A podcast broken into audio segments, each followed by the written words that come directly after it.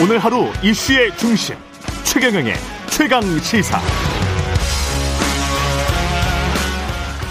네, 지난해 검찰 개혁을 주도하면서 검찰과의 갈등 한복판에 있었던 추미애 전 법무부 장관. 마침 어제 한명숙 전 총리 수사팀에 대한 모해 위증 교사 의혹 사건 아, 박범계 법무부 장관이 수사 지휘권 발동을 했는데요. 남아있는 검찰 개혁 방향에 대한 입장, 그리고 최근에 여러 가지 전국 현안들 어떻게 보고 있는지, 또 이후 일정, 상당히 궁금한 부분들이 많습니다. 추미애 전 법무부 장관 연결돼 있습니다. 안녕하십니까?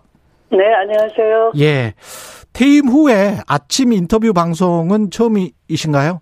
네, 그렇습니다. 예, 반갑습니다. 저희를 선택해 주셔서. 네. 예, 지금 저 서울 아니시죠? 네. 네, 제주에 와 있습니다. 예, 제주에는 왜 가 계세요? 네, 제주 4.3 단체들로부터 어, 감사패를 받게 됐는데요. 아. 네. 4.3 단체와 어떤 인연이 있으신가요? 네, 제가 한 20여 년 전에 예. 제주 4.3 진상규명법을 특별법을 발의를 한 적이 있습니다. 아, 그렇군요. 네, 네. 이제 예. 그 법이 이제 지난달 어, 전부 개정을 해서요. 어, 진상 규명이 됐으니 이제 그것을 토대로 어, 억울한 그 희생자 피해자들이 음. 어, 뭐 유죄 판결을 받은 흔적이 있는데 그것을 지워야죠. 그래서 재심을 통해서 어, 무죄를 받을 수 있게 하는 근거를 어, 만들었고요. 예. 어, 또, 또 그것을 토대로 국가가 어, 공권력에 의한 인권 침해인 만큼 예. 어, 배보상을 에, 하라라는 음. 그런 내용을 담은 특별법 전부 개정안이 지난달 본회의를 통과했어요. 아, 그렇군요. 네네. 예. 그 정치를 하, 면서 상당히 이제 의미 있는 일로 기억되겠습니다. 그런 것들은 그죠? 네, 네, 예. 네.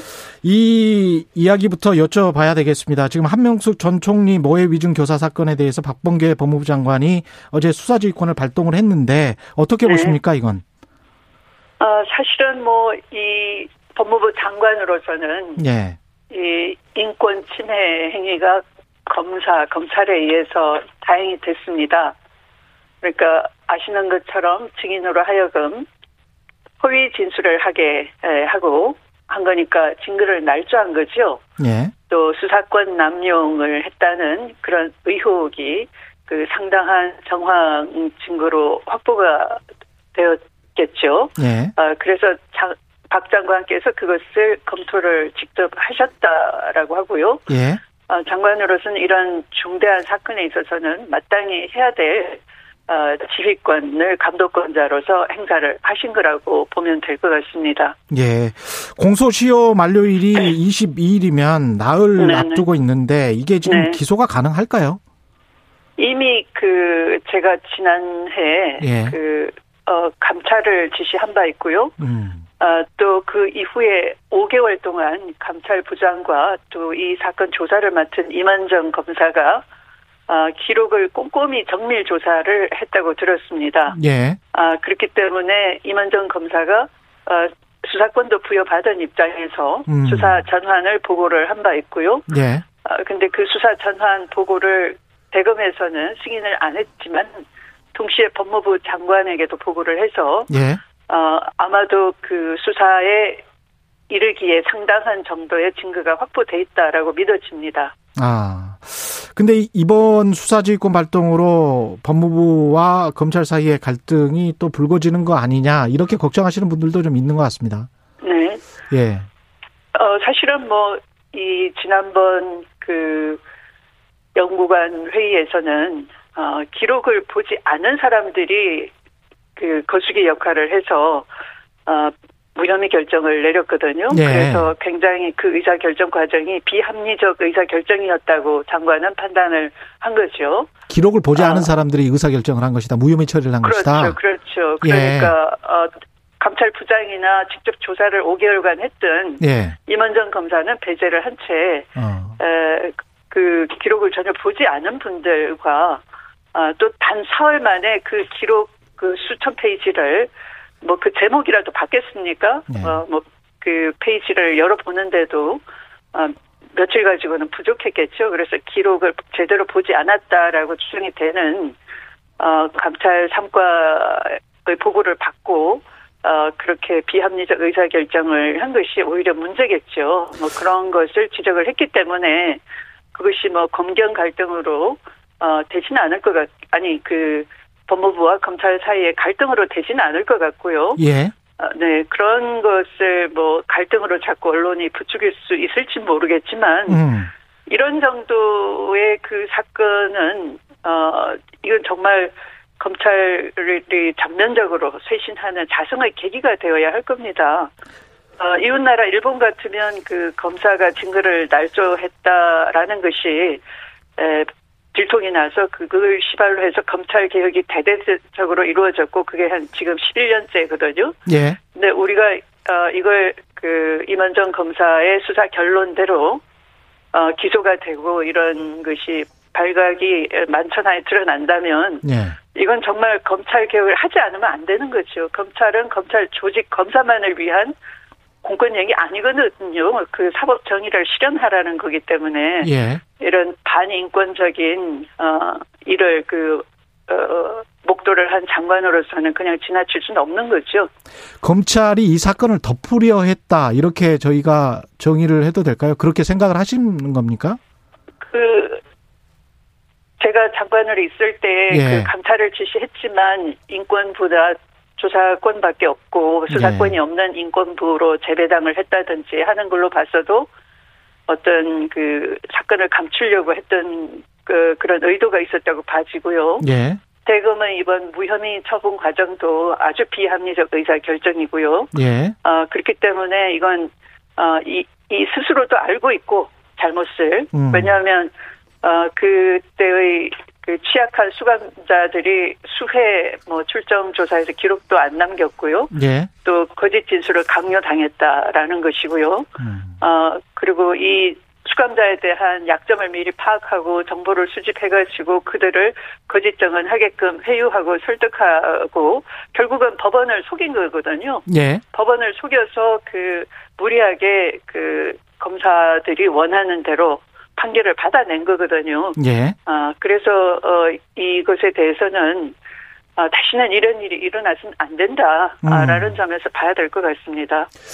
LH 투기 사건 관련해서는요. 이건 네. 이 사건의 핵심은 뭐라고 보세요?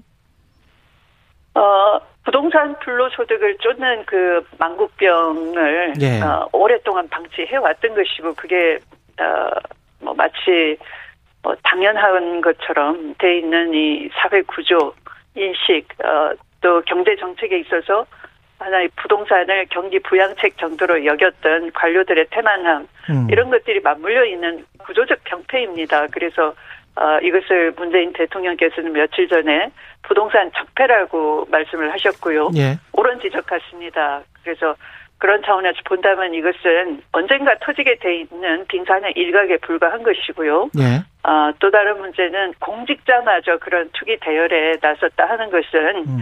아, 우리 사회가 아주 그 어, 어떤 이대로는 이런 부동산 적폐를 방치할 수는 없다 하는 예. 강력한 그 신호를 보낸 거다라고 볼 수 있겠죠. 예.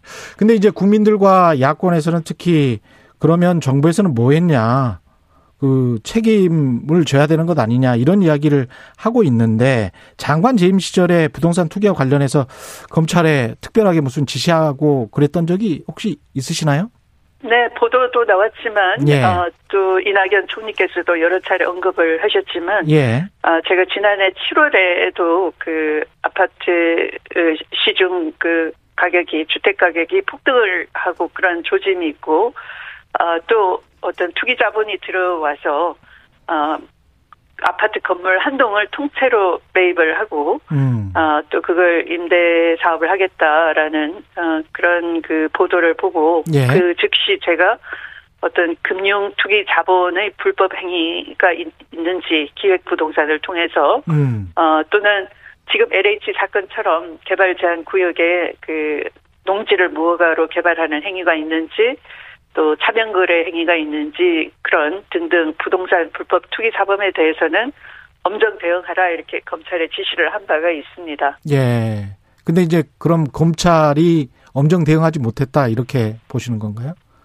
어, 그 당시 그 7월 작년 7월이었는데요. 예. 7월 중순에 제가 그런 지시를 했는데 그 예. 직전에 아 7월 초순경에 이제 어, 채널 A 사건에 음. 그 어, 검찰 고위직인 한도훈 씨가 관련이 돼 있어서 예. 어, 이분은 이제 윤 총장의 측근으로 알려져 있고요. 음. 어, 측근 감싸기라는 그 의혹을 받고 이제 윤 총장이 아, 스스로 수사에서 손대겠다 해놓고 실질적으로는 수사에 개입을 했어요. 그래서 아, 수사팀의 독립성을 보장하라는 취지의 수사 지휘권을 발동을 했는데 예.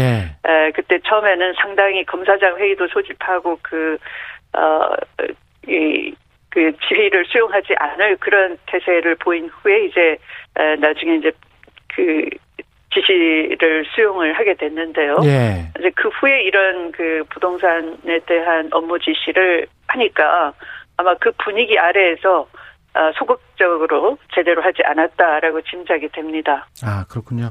네. 최근에 장관께서는 부동산 개혁의 최고 목표이자 지향은 토지 공개념이다. 이렇게 네, 그렇습니다. 말씀하셨는데 토지 공개념이 구체적으로 어떻게 구현돼야 되는 거죠? 토지 공개념이라는 건 이제 우리 헌법에도 있는데요. 예. 토지가 그 생산이나 생활의 기반이 되는 거잖아요. 예.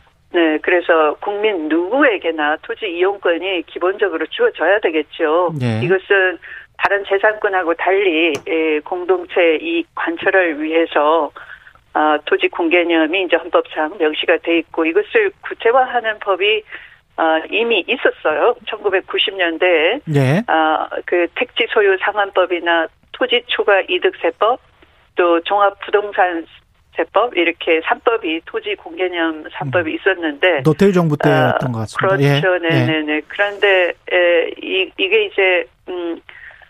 그 헌법상 좀 문제가 있다 이렇게 알려져 있죠. 음. 그러나 이제 이 자체가 그 위헌이라고 지적받은 부분은 음. 입법 취지나 입법 목적이 아니라 예. 어, 이 공평과세 차원에서 좀 입법 기술적으로 정교하지 못했다 하는 그런 점이었거든요. 예. 근데 이제 세월이 흘러서 음. 어 사실은 그때 그 종부세법이 예, 그때는 위헌이라고 했지만 어 지금은 이제 그 과세를 공평 과세를 실현하기 위한 정교한 기술을 투입을 해서 예. 어그 가동이 되고 있듯이 마찬가지로 토지를 추가 소유한다든지 또는 어 택지를 과도하게 많이 갖고 있는 데 대해서는 어 과세의 필요가 있는 것이고요. 예. 어, 좀더 정교하게 다듬을 수 있다. 지금은 음. 그래서 그런 논의를 국회에서 어, 지금이라도 활발하게 해서 어, 토지를 가지고 불로소득을 추구하는 이 예. 사회 분위기를 구조적으로 바꿔야 한다 이렇게 보는 것이고요. 예. 또 특히 저는 어, 얼마 전에 이제 어, 동시에 개헌을 통해서 그 토지 불로소득에 대한 환수 조항도 함께 명시하자 이렇게 어, 의견을 예. 냈습니다. 토지 불로소득에 대한 환수 그렇죠. 예. 네네. 왜냐하면 음. 어, 보통 강남 아파트가 굉장히 뭐 수십억 하는 고가지 않습니까? 음. 예. 아 근데 강남은 왜 그럴까요? 바로 뭐 교통이나 교육이나 이런 사회 간접 자본이 많이 투입이 된 것이고 예. 이것은 다 이 국민의 혈세가 투입된 거잖아요. 네. 네, 그래서 특정 지역에 그렇게 에, 그 사회 간접 자본이 투자가 돼서 집값이 높은 것이지 음. 뭐 그게 거주하는 분들 개인 노력으로 집값이 높아진 건 아니잖아요. 그렇습니다. 예. 네네. 그래서 그런 어그이 이 개발 이익이라고 할까 음. 그런 초과 이익에 대해서 환수하는 건 너무 당연한 것이고 예. 어, 여기에 대해서 이제 그것을 헌법에라도 명시를 한다든지 해서 어, 이런 그 토지 불로소득을 없애고 토지 정의를 회복하는 음. 어, 그런 것을 해야지만 이제 제대로 제4차 산업혁명 시대도 성공해서 우리가 선도할 수 있다 라고 예. 생각을 합니다. 근데 이제 국민의힘 쪽에서는 추미애 전 장관이 재직하실 때 아, 퇴임 후에 처분 약속했던 오피스텔을 여전히 보유하고 있다고 비판을 했고요. 네. 조선일보도 영끌에서 오피스텔 임대 사업했던 추미애 장관이 부동산 개혁 말하는 거는 내노남불이다. 이런 보도를 하는데 어떻게 보십니까? 네. 예. 그거는 좀 허위 사실이고요. 아, 제가 허위 사실이에요? 예.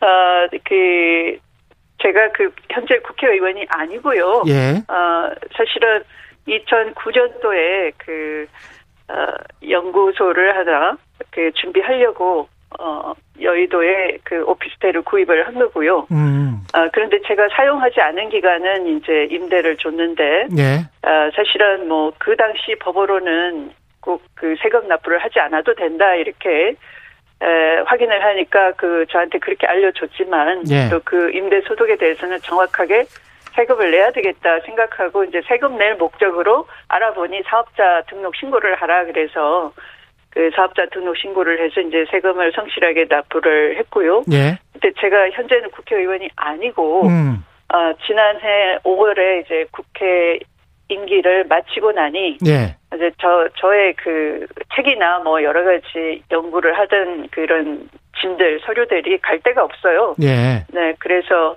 어 그것을 그 임대를 환수해서 예. 아, 네, 또 임대 기간이? 종료가 됐기 때문에 예. 네, 제가 거기에 이제 직접 사용을 하고 있고요. 현재 음. 어 제가 이제 그 다시 이렇게 뭔가 나라의 미래를 위해서 좀 정치적인 국리를 좀 해보고자 사실 사실상 제가 거의 뭐 출근하다시피 하고 일을 보고 있는 공간이에요. 아, 그 말씀을 하셨으니까 그 그것부터 네. 여쭤볼게요. 나라의 미래를 위해서 뭔가 네. 하겠다라는 말씀은 대선 출마를 말씀하시는 건가요? 어, 꼭 뭐 그런 걸 염두에 둔 건 아니고요. 아, 그런 건 어, 아니고요? 지금 뭐 예. 우리 나라가 코로나 사태를 보면서 국민 예. 인식이 많이 달라졌다고 생각합니다. 예. 환경 문제, 교육 문제, 또 지금 터진 부동산 문제, 음. 아, 소득 불평등 양극화, 일자리 문제 이런 걸 보고 예.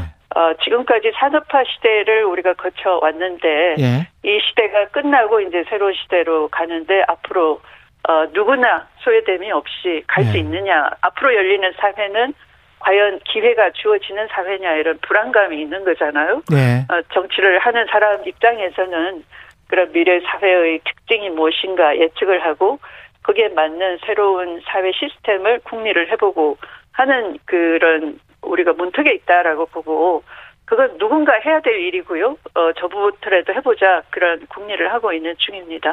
그게 어제도 이렇게 말씀하셨더라고요. 쓸모가 있다면 나설 수 있을 것, 있는 것, 뭐 이렇게 말씀하신 거는 나선다는 거는 이제 대통령 선거를 의미하는 것 같아서요.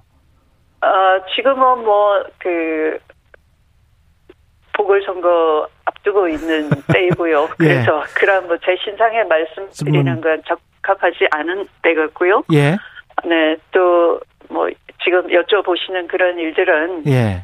어, 많이 준비되고 또 그것이 국민의 설득과 공감을 할 수 있는 정도에 이르러야 되는 것이고요. 아. 또 그런 어, 요구도 있어야 되는 것이기 때문에 음. 제가 뭐 어, 먼저 음, 꺼내는 것은 또 예.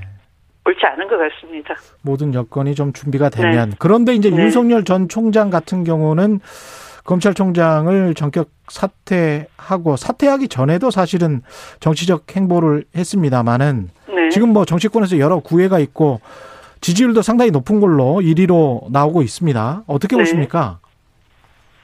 한마디로 정치 군인 같은 정치 검사 검찰이 그 탄생한 거죠. 정치 군인 아. 같은 정치 검사가 탄생했다. 네네. 예. 그래서 어 사실은 우리가 여러 차례 민주주의에 대한 그 위기를 맞닥뜨렸고 이걸 슬기롭게 극복을 했는데요. 예. 어, 특히 그 촛불 시민께서 세운 나라에서 어, 이 막강한 무소불위의 그 권력 권력 권한을 휘둘렀던 어, 검찰 그 총장이 정치에 뛰어든다 하는 것은 좀 아이러니라고 할 수가 있습니다. 그래서 아마 시민들께서 어, 경각심을 가지고 지켜보고 있을 것으로 생각합니다. 두 가지 시각이 있는 것 같습니다. 나오지 말아야 한다. 검찰총장, 현직 검찰총장으로 있다가 바로 데리고 나오는 거는 조금 무리다라는 그런 시각이 있는 것 같고, 나오더라도 되지 않을 가능성이 높다. 이렇게 보는 시각도 있는 것 같고, 또 뭐 다른 시각은 뭐 나와서 될 가능성도 있다. 뭐 이렇게 보는 시각도 물론 있고요. 어떻게 보세요? 나오지 않아야 되는데요. 예.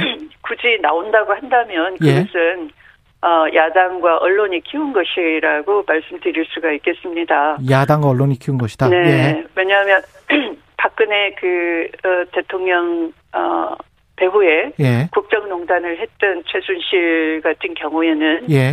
어, 사실은 언론이 모르지 않았거든요. 예.